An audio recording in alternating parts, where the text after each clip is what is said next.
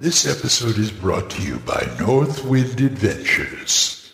Hi, folks. Old Man Grognard here. Say, if you ever wanted to experience the thrilling adventures of fantastic pulp fantasy stories at the tabletop, Northwind Adventures has got a role-playing game for you with Hyperborea. Based on the solid foundation of the original 1974 fantasy game, author Jeffrey Talanian has crafted an exciting, vibrant world using the inspiration of authors like Howard Smith and Lovecraft. With paper, pencil, and a handful of dice, your characters can explore the wonder, danger, and thrills of a rugged world beyond the North Wind.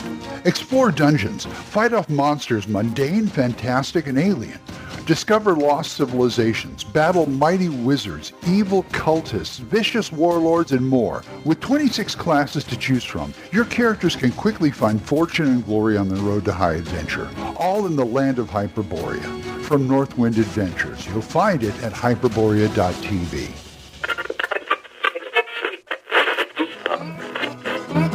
Abandon all hope, listeners.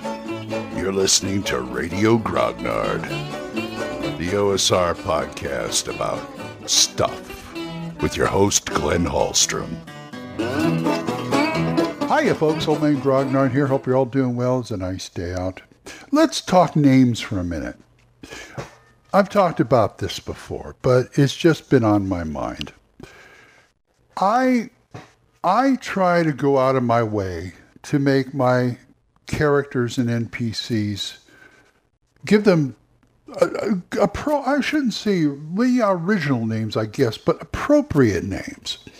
And I know this is probably one of the main things that game masters struggle with, which I find ironic because it's like I'm not saying it's the easiest thing to do, but I mean it's you know the most obvious thing to do. Uh, and I don't know why something so obvious has to be so hard. I mean, yes, you want to come up with the best name for your character or your NPC, but at the same time, you know, it's hard to get off of, you know, Bob or Joe or Bert or whatever. And I do try and take extra time with this if I have to. I usually don't have to. I put a couple of lists out on the internet of, I put 101 names out there that I came up with off the top of my head, and 101 names number two, volume two. And I, I, I just racked my brain over those, and I came up with 202 names. I did the second volume mainly because I looked at the first volume and go, oh, there's hardly any women's names in here. So I so what I did was every third name was a woman's name on the second volume. So you'd have, you know, I didn't want to, you know, yeah, I want to be fair about it. But I always look towards, when I think of names, I look towards Dickens. Dickens would come up with some of the best names out there. You know, it, it just, he, he did. He did. And they're very, and they, they just, come up with, you know, they, they, they conjure ideas in your head. You know, stuff like Nicholas Nickleby or Wackford Squeers or Ebenezer Scrooge for that matter. You know, uh, Bob Cratchit. You just, the, even, even if you didn't know any of the characters, the name would just get you.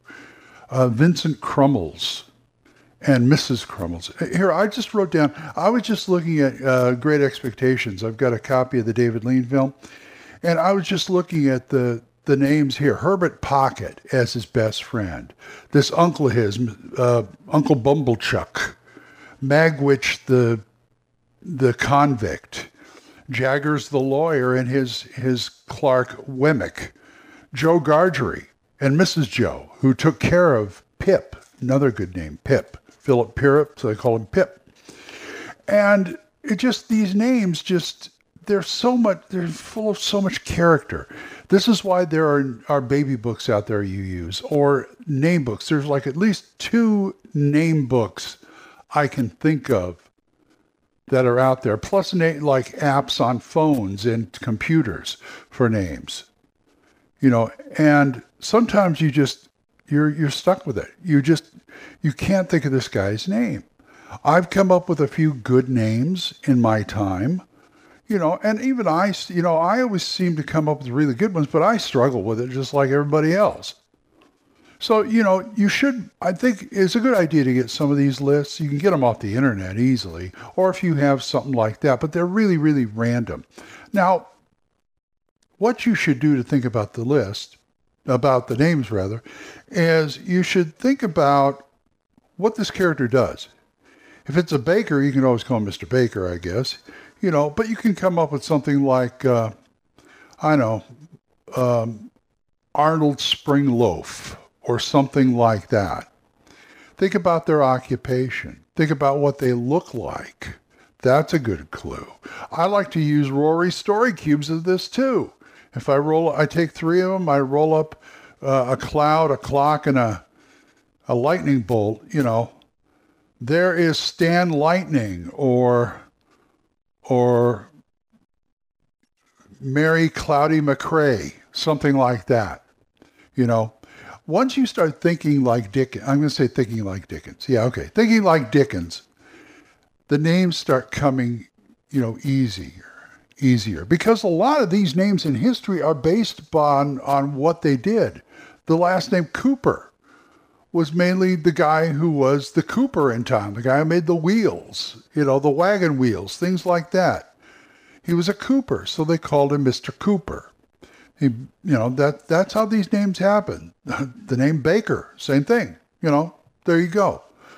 So just you know, you, uh, you try and I know it's you know if you're you're stuck with it if you're in the middle of the game you're stuck with the name. That's why people have lists of names there they can look at. And you know what I do is I just cross it off. And I know I come up with some outrageous names, but I try to make them fit you know, mostly my outrageous names when I use them are for my player characters. When I'm playing a, when I'm playing, when I'm when I'm GMing, um, I give them a little more thought, but it is fun to use lists of names like that. So those are the kind of things you think of when you come up with names for characters or NPCs. Well, I'm going to go start my day. So if you want to talk about this, and I'd love to talk about this or anything else, oldmangrognard at gmail.com or drop a voicemail and Anchor. We are monetized, so as little as 99 cents a month. You too can help support this program, and I would thank you. Also, there's single donation options on my Ko-fi page, ko-fi.com slash oldmangrognard. Thank you very much. I'd like to thank these people, Jonathan, Oliver, Gilbert, Juan Carlos, Daniel, Dan, Benjamin, Jason, John Allen, Aaron, Michael, Randy, and Joe.